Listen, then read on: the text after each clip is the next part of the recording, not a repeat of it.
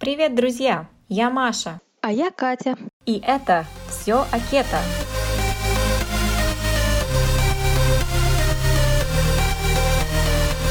Прослушивая данный подкаст, вы соглашаетесь с тем, что информация, содержащаяся в нем, в том числе упоминаемые в нем продукты и добавки, носит информационно-познавательный характер и не является методом лечения или каким-либо еще медицинским указанием к действию для лечения заболеваний. Для использования полученной информации необходимо проконсультироваться с врачом. Данная информация не является медицинской услугой. Мы будем рады видеть вас в социальной сети Instagram в профиле Маши по адресу ketopower.ru и в профиле Кати happykate.ru, а также на сайте Маши ketopower.ru. Все эти ссылки вы сможете найти в описании этого подкаста. Хотите стать спонсором этой программы? Обращайтесь по адресу admin собака ketopower.ru.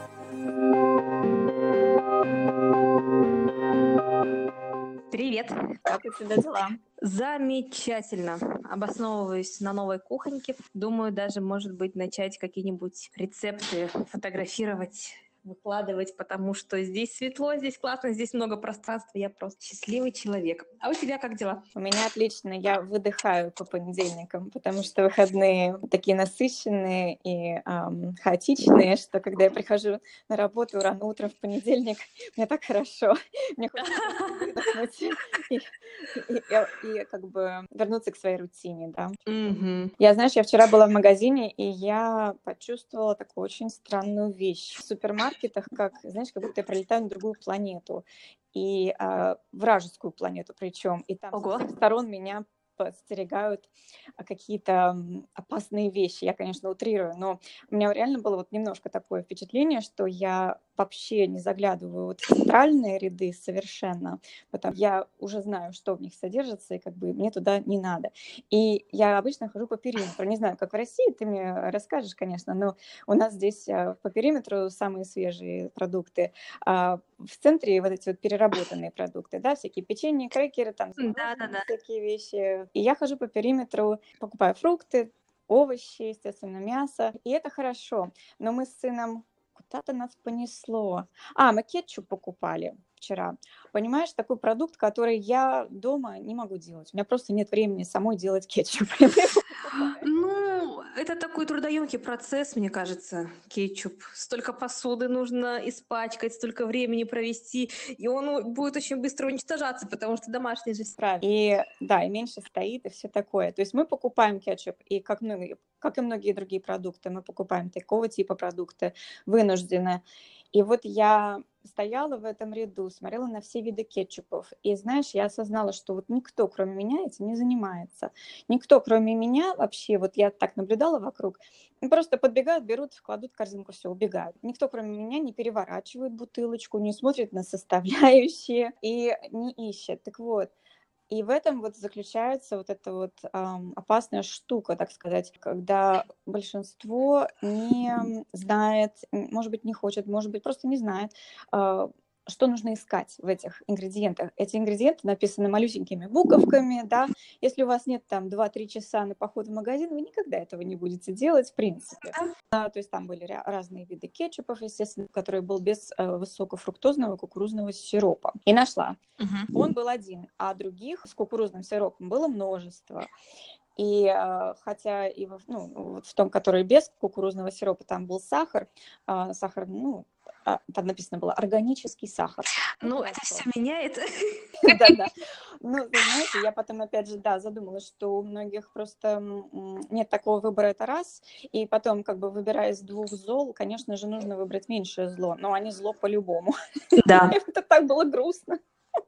Э, слушай, Маш, и сколько примерно углеводов в том кетчупе, который с э, высокофруктозным сиропом? Мне очень любопытно прямо. Не смотрела? Не помню, даже не думала про это. Потому что я иногда тоже ем кетчуп, не так часто, не каждый день, но иногда бывает хочется на отварное яйцо положить немножко кетчупа, прямо вот хочется такой вкус из детства вспомнить. Да. И да, очень сложно найти в, в кетчуп, в котором нет тонны крахмала, тонны сахара. Минут 15 я как-то раз стояла возле полки с кетчупами и каждую переворачивала бутылочку и смотрела, что же там в составе и сколько же там углеводов. Иногда я просто в шоке чуть ли не бросала эту бутылочку от того, что там были цифры в районе 40-50 грамм углеводов на 100 грамм продукта, в то время как на, на томат уходит сколько там, 5-10 грамм углеводов.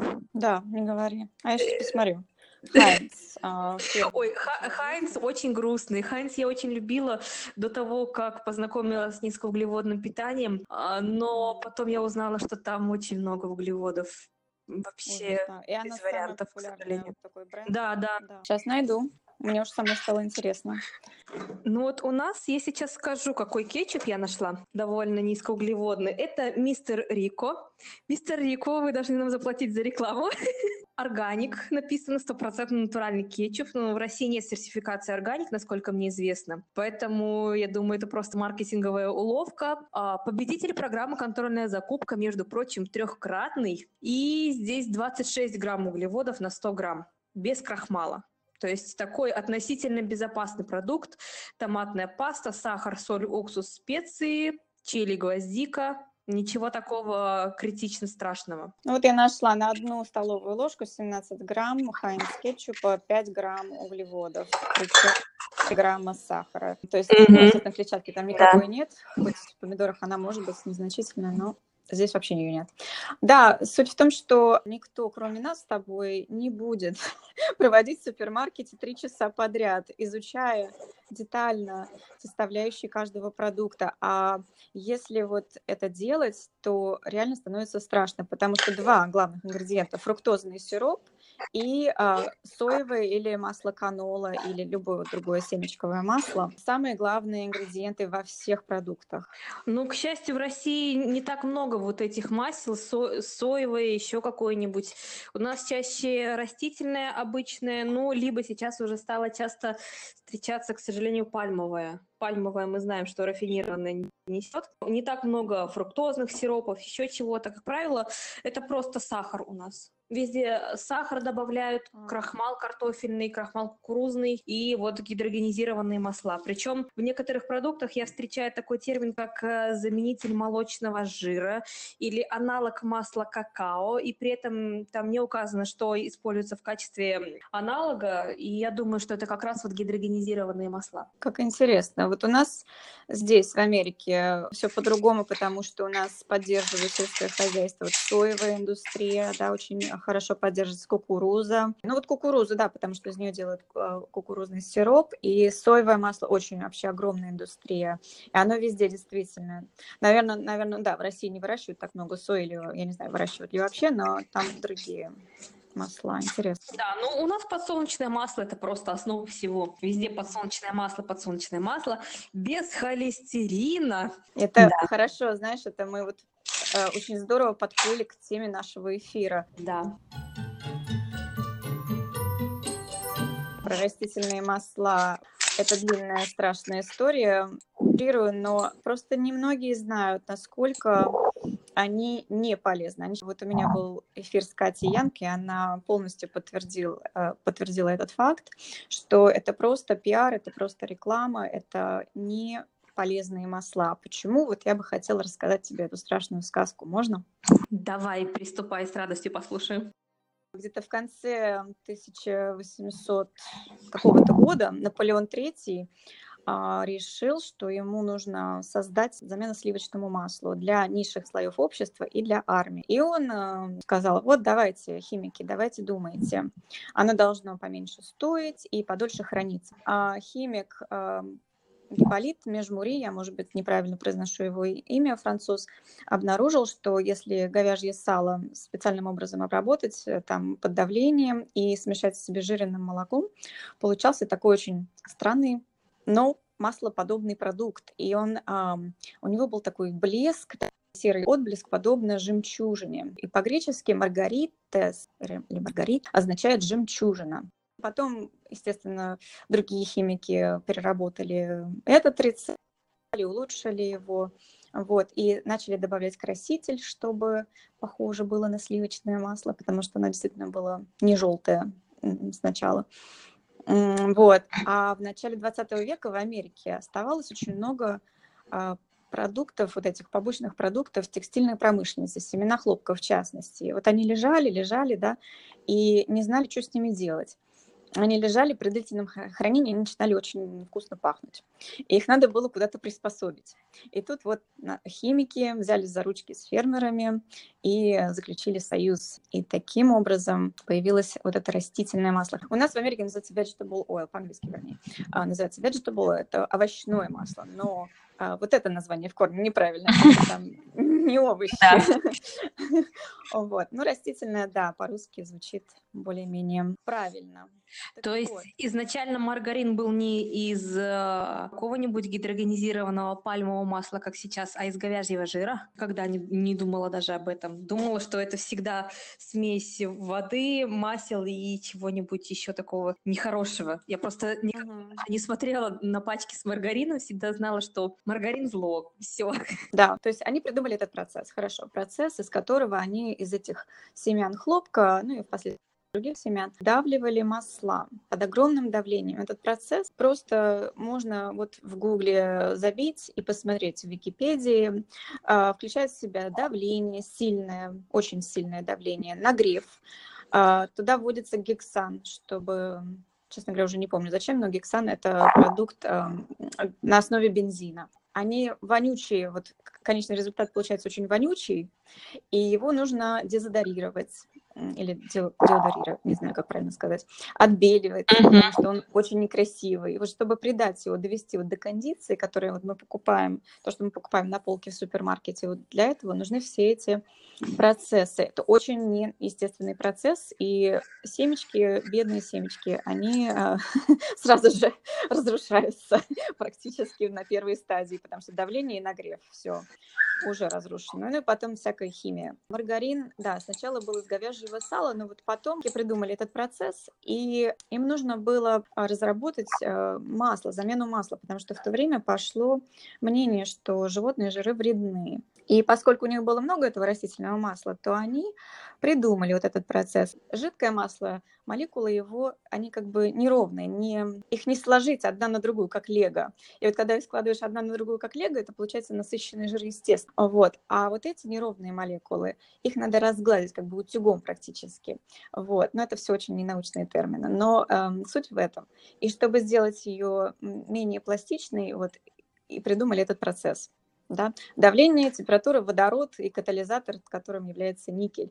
Семечковые масла – это поли ненасыщенные жиры. Полиненасыщенные значит, что они имеют две или более двойных связей вот в цепочке вот этой. А, это так называемая линолевая и линоленовая кислота.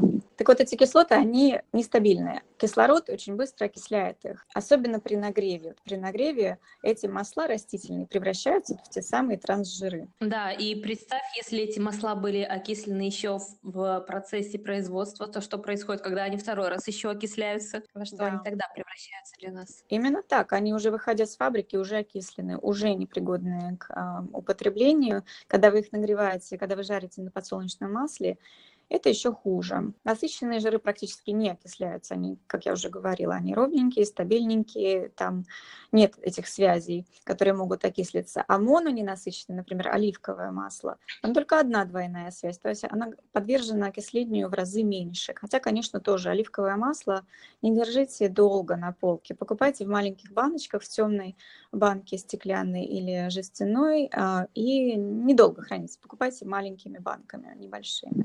Дело в том, что поле, вот это поле ненасыщенные жиры, то есть двойная связь, не значит, что в два раза больше у них риска окисления во много раз больше, то есть там э, нелинейная вот эта прогрессия. Например, вот э, тротил, да, ТНТ, тротил, имеет 6 мест, где может присоединиться кислород, и он буквально, мы знаем, что он взрыв. То есть э, полиненасыщенные жиры, это ну, где-то на полпути к тротилу. Условно, условно, очень условно. Очень оптимистично звучит. Да-да. Ну, суть в том, что он, оно может окисляться, да. Так вот, где-то в середине прошлого века в Америке запретили трансжиры, как мы все знаем. Но масло-то не разрешили использовать, сливочное. Животные жиры не разрешили, тоже запретили. Так что же использовать? И вот отсюда и пошла вот это вот подъем индустрии а, растительных масел. А, канола рапсовая, соевая, подсолнечная, хлопковая, кукурузная, виноградная, софлоровая. а, продукты, все соусы, которые сделаны на фабрике, рисовое молоко, соевое молоко, весь соевый сыр, хлопья, печеньки, картошка фри, крекеры и чипсы, а, мягкий хлеб, гранола. То есть вот эти продукты, которые некоторые из них очень даже а, полезные для здоровья, в кавычках, хлопья, например, для завтрака. Ну, знаешь, каждый ребенок должен там съесть свои кукурузные хлопья на завтрак. Так вот, ну, вот эти вот продукты. А хорошие масла, тогда вот просто мы сказали, какие плохие. Вот хорошие масла – это оливковое, сливочное, арахисовое, хотя на кето мы его, я ни разу не ела арахисовое, макадамия, кокосовое, все животные жиры и пальмы, пальмовое нерафинированное. Да, пальмовое нерафинированное вообще очень хорошо с точки зрения а, содержания в нем полезных витаминов. Витамин А, витамин Е – это очень круто в своей природной форме. Нам их не так просто получить из еды, потому что они жирорастворимые, их не так много содержится, допустим, в том же сливочном масле, если мы покупаем не травяного откорма ложечка пальмового масла, и все будет прекрасно. Да, еще частый вопрос возникает про кокосовое, рафинированное и нерафинированное. Я хочу сказать, у нас есть вот фирма Нутива, кстати, там на Хербе тоже она есть, здесь, кстати, рядом со мной, а, недалеко. Вот, и они делают качественные продукты, насколько я знаю. Опять же, я никому не доверяю, но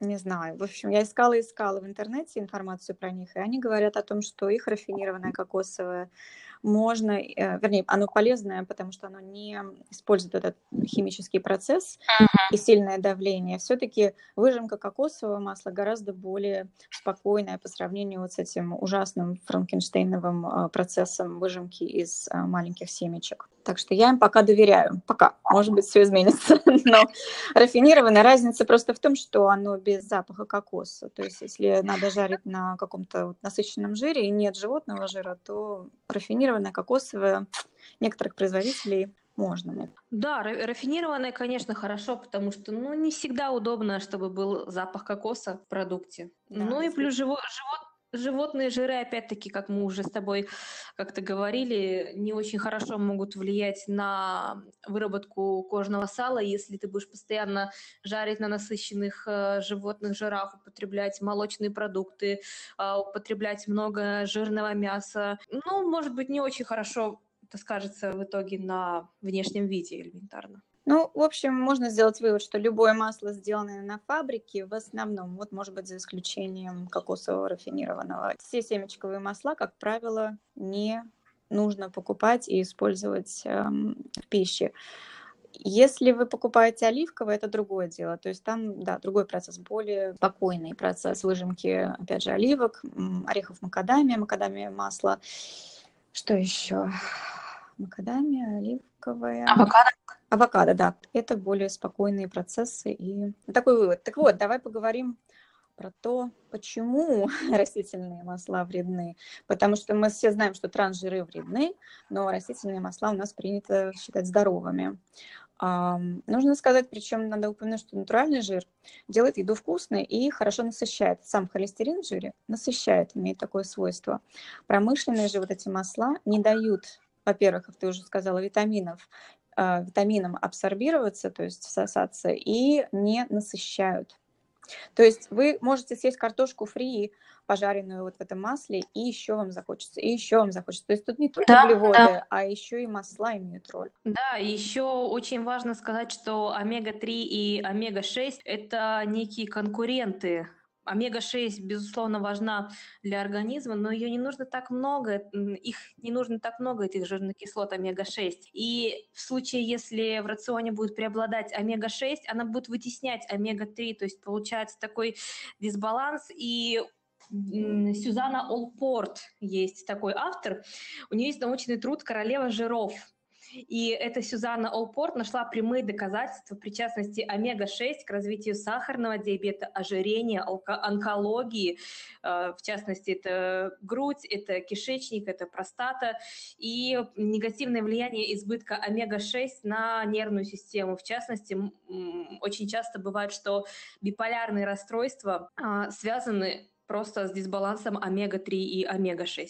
Семена, тоже частый вопрос, а семечки-то можно есть? Семена, конечно же, это цельный продукт. То есть если вы купите себе подсолнечных там семечек или других там, любых других семечек, которые съедобные, можно. И поскольку они содержат внутри в, своем, ну, в своем составе провоспалительные жиры, вот эти омега-6, то совершенно правильно сказала, много омега-6 вредно. Почему? Потому что, да, они соревнуются по тем же метаболические пути усваивания этих жиров. На Западе, как правило, у нас соотношение омега-6 к омега-3 где-то 25 к 1 или даже больше иногда бывает. Да, а идеальное соотношение по-разному, я слышала, от 4 э, к 1, то есть 4 омега-6, 1 омега-3, до 1 к 1, 1 даже до такой пропорции. Абсолютно верно. Вернемся к растительным маслам и как они нам вредят.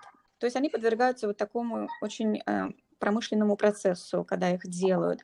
И э, даже, знаете, даже органик, который вот написано органик на экспеллере без гексана, все равно, если сделано на фабрике, не покупайте, это все равно вредно. Они содержат циклические углеводороды, карциногены известные, и оксифитостеролы, которые повреждают сосуды. И они содержат 5% трансжира, как ни странно. Вот. И проблема в 5% этого трансжира кажется совсем не так много, ну что, 5%. Но попадая внутрь, именно они запускают каскад окислительных реакций. Они, ну, если это можно сравнить, как зомби. Вот один зомби, одна молекула, а, кусает другие хорошие молекулы и запускает, то есть превращает их в зомби, да, то есть такой а, целый каскад окислительных реакций.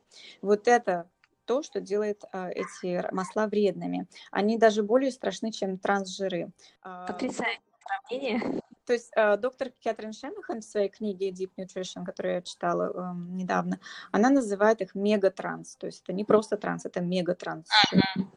А, технически их называют пероксидные жиры, липоксигеназы, липидные пероксиды и так далее и тому подобное. То есть много названий. Um, это что такое свободный радикал, что такое окислительная реакция? Это электрон без пары. То есть каскад свободных радикалов превращает небольшое количество трансжира в большое количество трансжира и делает еду, в том числе вот если готовить, хрусткой. Она делает вот эту хрусткую корочку, которую например, в картошке фри. Также, как он делает пластик твердым, то есть те же самые процессы. И то же самое происходит с нашими артериями. Вот в этой книге была фотография артерий человека, который умер от атеросклероза, и буквально, знаешь, хрупкие артерии становятся, они буквально взрываются с возрастом, если длительно, длительное время потреблять эти жиры. При нагреве они реагируют с кислородом, как мы уже говорили, эти растительные масла. А поскольку они не содержат никаких антиоксидантов, то есть витаминов А, Е и С, то, потому что из них все это выжимается на фабрике, mm-hmm. то и противостоять этим реакциям нечему. Надо еще сказать, что за последние только сто лет мы стали есть эти масла, и до этого наши липопротеины, в которых переносятся жиры, а, они переносили здоровые жиры, насыщенные животные жиры.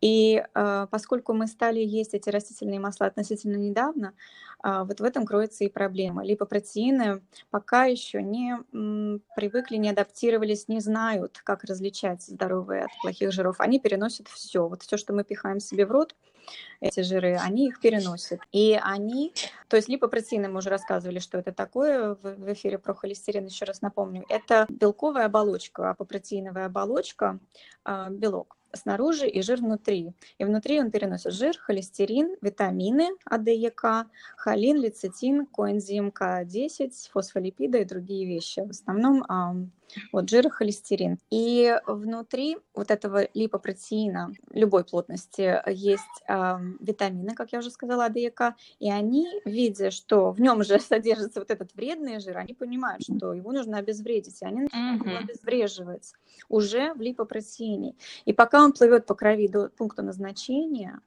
эти антиоксиданты уже истрачиваются до попадания в пункт назначения. Попадает туда только некоторая часть вот этого плохого жира. Так вот, а апопротеиновая оболочка вот этих э, липопротеинов это содержит так называемый, ну вот условно назовем это баркод, то есть липопротеин должен доставиться по цели, да, по, по пункту назначения, как письмо. И на него клеится, ну не клеится, естественно, а, существует такой баркод, как, как марка, как адрес, я не знаю что, а, по которому организм определяет куда их направлять. И если этот баркод условно, опять же говоря, не читабелен, если его не прочитать, то жир не доставляется, он продолжает циркулировать и циркулировать и циркулировать. А голодные клетки обычно, они сигналят специальными протеинами, как бы они вывешивают такие удочки протеиновые, говорят, нам нужно холестерин, нам нужно, там, не знаю что, переносится липопротеин. Печень собирает, по идее, здоровая печень собирает вот эти уменьшившиеся частицы, когда разгрузятся липопротеины, они возвращаются в печень и там перерабатывает. А потом мусор, э, шлаки, вот эти, то, что нельзя переработать, э, поставляется в желчные пути, в кишечник, и потом э, дальше выводится из тела. Печень у нас как транспортный центр. Она сортирует липопротеины плохие от хороших, там все это перерабатывает, делает свою работу. Когда собирается хороших э, липопротеинов, она делает из них липопротеины очень низкой плотности, и новые баркоды ставит на них и посылает их в кровь дальше по назначению. Из этих низких, э, ой, из липопротеинов очень низкой плотности делается ЛПНП, липопротеины низкой плотности. Но это я уже повторяю наш эфир по э, липопротеинам. Мозг, например, мозг. Клетка мозга нуждается в жире омега-3 она сигналит, знаешь, звонит как в Uber. Э, нам нужно, нам нужно ну, не да. вся машина, да, то есть это липопротеин, выпускает специальный апопротеин АПОЕ в кровь, который сигналит, что ему нужно омега-3. Когда она встречает липопротеин в, кровито, в кровотоке, она эм, вернее, этот апопротеин встревает в его оболочку и показывает ему дорогу в мозг. И так они доставляются в мозг. Вот. Если другие клетки, причем, требуют жир до до того, как он попадает в мозг, то до мозга этот жир не доходит. А этот АПОЕ белок не различает хорошие жиры от плохих. Вот в чем беда. Поэтому в мозг переносятся и плохие жиры, и хорошие. Таким образом, липопротеины, как троянские кони, переносят плохие жиры э, в ткани тела. Эти жиры нарушают кровоснабжение, вызывают аутоиммунную реакцию, вызывают оксидативный стресс в нейронах, и прямо воздействует на ДНК. Похоже, в принципе, все, что мы едим, тем или иным образом а, в итоге э, будет влиять на наш ДНК. Например, потребление магния связано с мутациями а, ДНК, повышенное употребление магния или хотя бы компенсация дефицита магния снижает риск развития рака. А, хорошее потребление витамина D также а, снижает шанс мутаций. Омега-3 тоже влияет на ДНК. Это просто удивительно, насколько мы действительно состоим из того, что мы едим я не устаю просто каждый день этому удивляться, насколько наш организм зависит от еды и насколько еда может быть лечением для нас. Да, 30% мозга нашего состоит из длинноцепочечных полиненасыщенных жирных кислот, а, докозагексаеновая и арахидоновая кислота они а, очень реактивные, так сказать, так же, как вот эти растительные масла. Но для чего они такие очень реактивные, то есть ре- реагируют быстро? Если инфекция, то они быстро реагируют. И они очень пластичные, то есть они используются для строения тканей мозга, соединения нервов, синапсов и других вещей.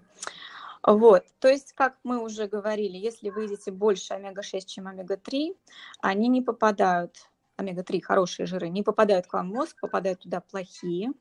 Они там прямо воздействуют на нейроны, на ДНК, вызывают воспаление, и толку от этого, конечно, мало. Проблема, вот, проблема этих масел – это в нарушении липидного цикла. Рецепторы в печени прямо вот они не, не видят вот этот баркод, который находится на оболочке липопротеина, и они не знают, что с ним делать. Семечковые масла разрушают эту оболочку, и частицы не могут попасть по, попасть по назначению и э, быть э, переработанными рецепторами печени. Э, вот в чем дело. И они, почему там большое количество ЛПНП?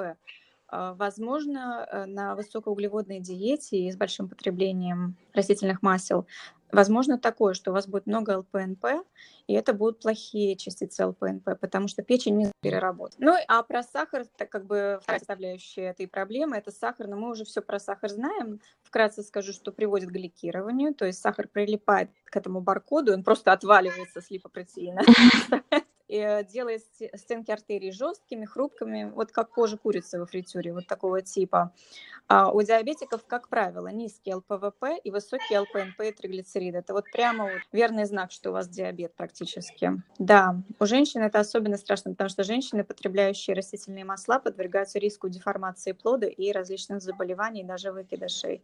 А женщины с низким холестерином в 5 раз больше риска ранних родов. Ну, омега-3 еще очень важна для формирования, а, адекватного формирования нервной системы, для адекватного формирования мозга у плода. А, беременным женщинам в очень больших количествах назначают не просто омега-3, а именно вот эту ДГК. В районе, по-моему, даже 2 грамм иногда назначают именно ДГК в сутки для беременных женщин. И еще очень интересная фишка а, с ней именно в том, в какой форме она будет.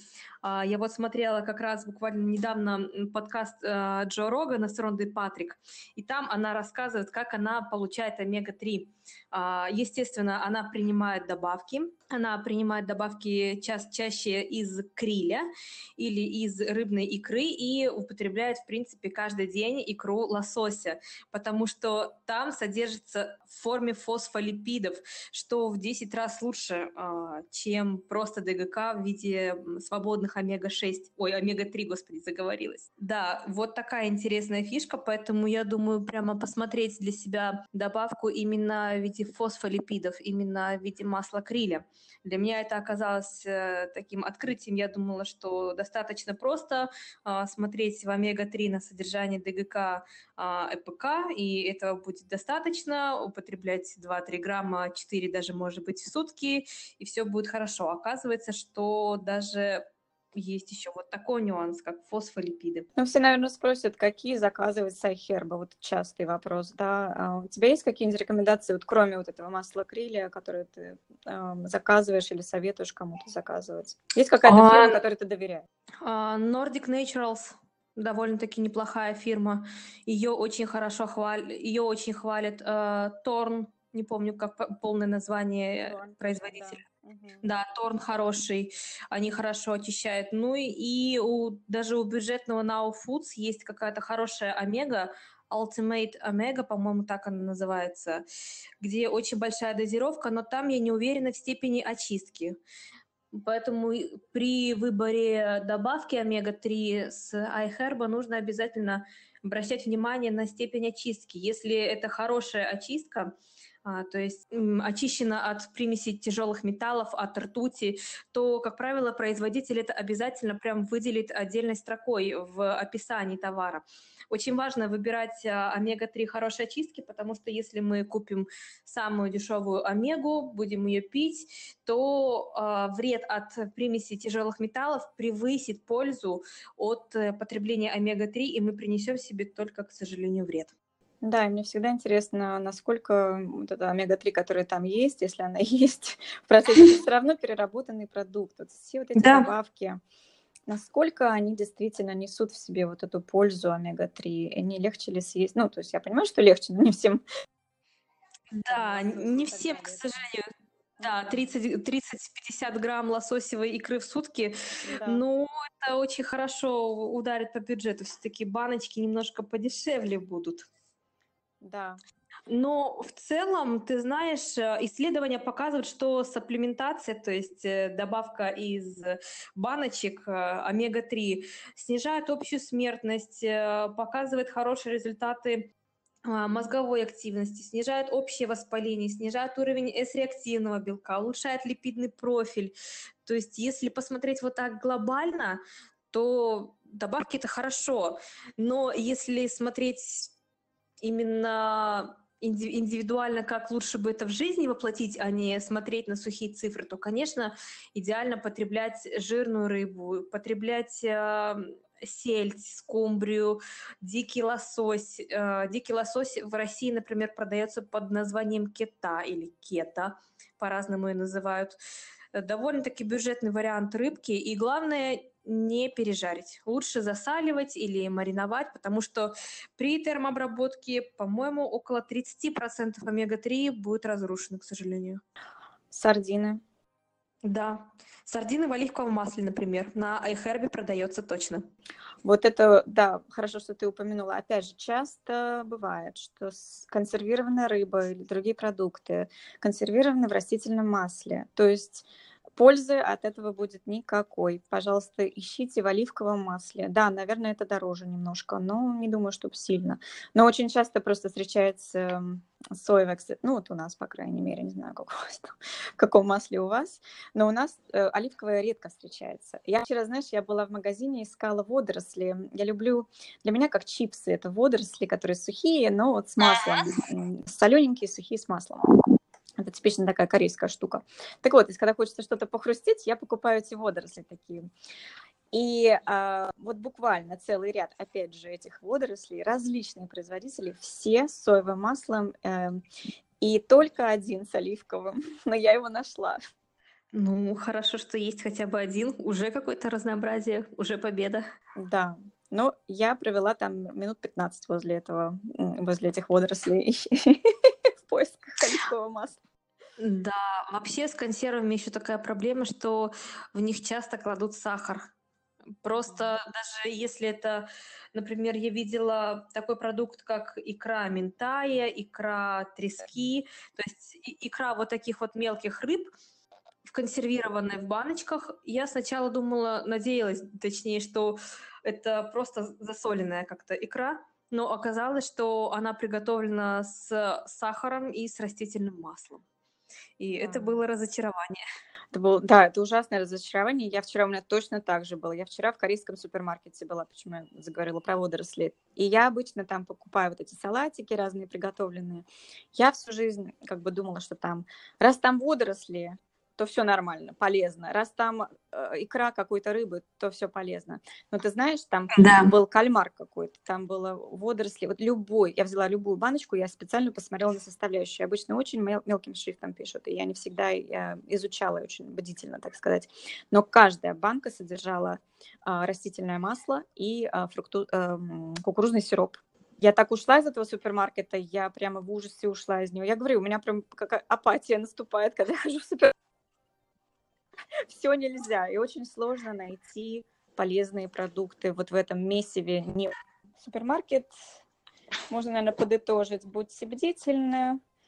Опять же, чтобы это не было стрессом, просто знайте, что нужно всегда перевернуть баночку или упаковку, все, что сделано на фабрике. Перевернуть, посмотреть беглым взглядом сахар, растительное масло. Если там хотя бы одно из двух, а то и два присутствуют, можно поискать чуть-чуть Дальше, ну, других производителей, может быть, будет аналог без. А, выбираем, Крахмал. Ну да. И опять же, вот как с кетчупом, не фруктозный сироп, а сахар. Все-таки чуть-чуть получше. Вы не съедите там кетчуп банками, чтобы, чтобы на вас это сильно повлияло. То есть выбираем э, меньше из всех зол. Но, безусловно, в основном то, что продается в супермаркете, будет нам на кето не очень, не очень подойдет. За вот этими исключениями типа кетчупа. Ну, не будем делать кетчуп сам себе. ну, никто. Вот, опять же, маленькая ложечка, ничего страшного не будет. Так вот, надеюсь, я вас очень э, хорошо так напугала растительными маслами. Действительно, все рекламодатели, все производители вещают нам о том, что это полезные жиры. Не верьте, это не полезные жиры. И постарайтесь уменьшить, а то и вообще их выбросить из своего рациона а, в пользу насыщенных животных жиров, таких, как мы уже говорили, кокосовое масло, все животные жиры выплавленные, ну и так далее. Вот. Это будет, даже если вы не на кето, даже вот наш, если ваша семья не на кето, и вы хотите улучшить их здоровье, а, две таких вещи, которые вы сможете, от которых вы сможете избавиться, это сахар и растительные масла. Да, еще туда же, я думаю, можно отправить зерновые. Может быть, э, не, не все, но такие как рожь, пшеница, то есть все с глютеном зерновые я бы тоже убрала из рациона семьи. Возможно. Которые они пакета, да. Оставить безопасные относительно, например, там гречку, какой-нибудь черный рис, может быть, немного вымоченных, хорошо приготовленных бобовых, и, в принципе, будет безопасно, потому что э, если человек здоровый, если у него нет проблем с лишним весом, инсулином, если у него нет проблем с липидным профилем, если все в порядке с кишечником, то человеку достаточно будет просто чистого не буду говорить прям, прям здорового, но чистого цельного питания, то есть по минимуму полуфабрикатов, по минимуму продуктов, которые уже упакованы, более щадящие методы готовки, выбирать здоровые масла, и это уже даст классный результат. Надо это высечь в камне, как ты говоришь, и да, повесить, да. повесить на стенку. И повесить на стенку. Ну, Кстати, знаешь, потому что... Да, а, мне сказали, что мы слишком много смеемся. Я видела. Слишком веселые. да. Все, у меня все. А, давай, давай еще про омега-3 упомянем то, что омега-3 из э, растительных источников не может быть преобразована в ту омегу-3, которую наш организм использует. То есть если мы едим семена льна, если мы едим грецкие орехи, еще какие-то растительные источники омега-3, то мы потребляем там альфа-линоевую кислоту, которая только на 5% может быть преобразована в ЭПК только порядка 15% населения земного шара может хорошо конвертировать эти жирные кислоты. Поэтому не нужно думать, что льняное масло, посмотрите, там омега-3. Во-первых, это омега-3 уже окислено 15 раз. Э, Во-вторых, это омега-3 усвоится только на 5%, и сколько там останется омега-3 после долгого хранения льняного масла. Об этом часто люди забывают. Это точно, да. И считается, что растительные вот эти источники так же хороши, как и животные. Я вчера, у меня утром проснулась, у нас было воскресенье, я решила что-то сварганить. Я посмотрела в Инстаграм, нашла рецептик каши, кето-каши. И там были семена льна. Я использовала, я немножко переделала рецепт, у меня не было золотых семян льна, ну не суть, я использовала черные. Да-да-да. По мере того, как я ее делала на кокосовом молоке, я варила, варила, варила и пробовала. Потом я подумала, а зачем я это делаю? Потому что я нагреваю эти семена, и они уже утратили свои полезные Да. ценности. Ну, хотя ты знаешь, насчет нагревания я слышала разные мнения, что если мы нагреваем орехи, семена, то там все-таки окисление не настолько страшное происходит, как если мы нагреваем а, чистое масло. То есть тут получается такой же механизм, как, например, с фруктозой. Если мы съели фрукт, который богат клетчаткой, но в то же время богат фруктозой, у нас не моментально вся фруктоза бухнется в печень. Точно так же, наверное, и здесь, если масло в составе чего-то сложного, какого-то сложного продукта, будь то орех, будь то семечки, а, то оно, видимо, как-то по-другому окислится. Слышала что-нибудь такое? Точно, да, растительные масла по-любому зло, и, конечно, семечки гораздо лучше. Я просто говорила про то, что вот даже на, на пачке, я по- пока готовила, посмотрела пакет, и там написано не нагревать свыше там 300 325 Фаренгейта. Это надо, сейчас посмотрю, сколько это. Ну, пополам разделить, словно. 160. С- э, 162 градуса, да, то есть не нагревать выше 162. И поэтому я с этой точки зрения просто сомневалась. Не знаю, насколько она была полезна, на самом деле, не знаю. Невозможно сказать, никто не знает этого. Э, Ну, каши, каши, да, то есть если надо заменить э, яйца, которые, наверное, уже надоели, можно, наверное, попробовать. Но, опять же, я не вижу это как, знаешь, достойная замена другим продуктам, те же самые яйца, например. Не знаю, для меня это просто не, не вариант завтрака. Я, да, семена вот конопли можно есть просто так. Я беру их ложкой и ем, очень вкусно, ореховый такой привкус. Семена льна я замачиваю на, на ночь в кокосовом молоке, и получается пудинг. Пудинг. Вкусно. То есть не нагреваю, и все. Кто знает, что будет? Пока что вообще ничего не понятно, потому что такие войны идут между сторонниками вегетарианства и кето-диеты, или между теми, кто все еще считает, что жир это главный враг человечества, и теми, кто считает, что сахар главный враг человечества. Прямо вот, ты знаешь, у меня такое впечатление, что идет инф- информационная война. Мгм. И нам нужно быть предельно осторожными, предельно внимательными, смотреть, что мы читаем, во что мы верим, на что мы опираемся. Одна девушка даже сказала такую классную вещь. А, Я говорю, блин, ребят, вообще как вот выбирать для себя, во что верить? Она говорит, выбирай удобную для тебя сказку и верь в нее. Ну, я добавить. думаю, что в, в идеале нужно сделать хорошее такое генетическое обследование, чтобы точно знать, что твоему организму нужно, и тогда все будет классно.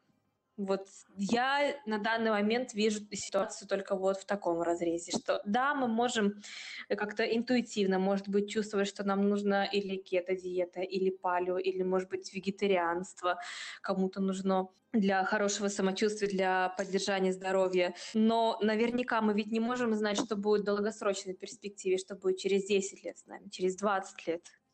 Да, Катя Янка вот в этом недавнем эфире говорила, что ваше питание может меняться да хоть каждый год, в зависимости от ваших целей, от вашего здоровья, от ваших анализов и так далее и тому подобное. Как правило, я, я совершенно с ней согласна, питание должно быть ну, посезонно, то есть э, соответствовать сезону и состоять из местных продуктов. Да. То есть это по-любому она сказала, что это будет низкоуглеводное питание, тут уж никак. Вот низкоуглеводное самое здоровое. Но насчет кето не обязательно. Не всем э, кето – это просто разновидность низкоуглеводного питания. Его можно использовать как инструмент для достижения определенных целей. И самое лучшее – это, например, э, разруливание инсулинорезистентности и всех этих проблем. Но не обязательно кето, особенно летом. Вот, и сейчас, мы уже говорили про это, мы...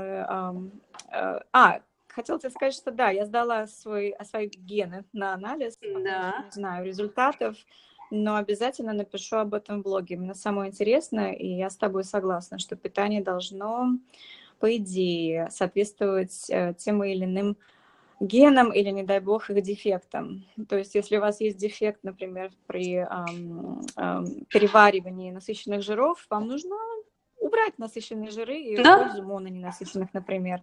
То есть подстроить вот это питание под ваши гены. И это круто, потому что на данный момент времени наша цивилизация дошла, прогресс дошел до этого, это уже доступно. Вот я могу заплатить деньги, мне пришлют маленькую коробочку, я туда слюну э, сдаю и отсылаю обратно, и мне делают генный анализ. Это же круто, не надо никуда ехать. Очень доступно. Не знаю, как в России, но вот здесь так. Да, в России, в России тоже есть. Но их не так много, этих лабораторий. Я не знаю, насколько они хорошо, качественно работают. А, знаю, есть какая-то лаборатория «Геном» называется. А, есть э, «Атлас», еще какие-то есть. Вот. Но они, по-моему, даже немножко подороже, чем э, в Америке, например. Я не знаю почему, возможно, они сами где-нибудь за границей делают, хотя нет, вряд ли. Насколько мне известно, запрещено биоматериалы высылать за границу.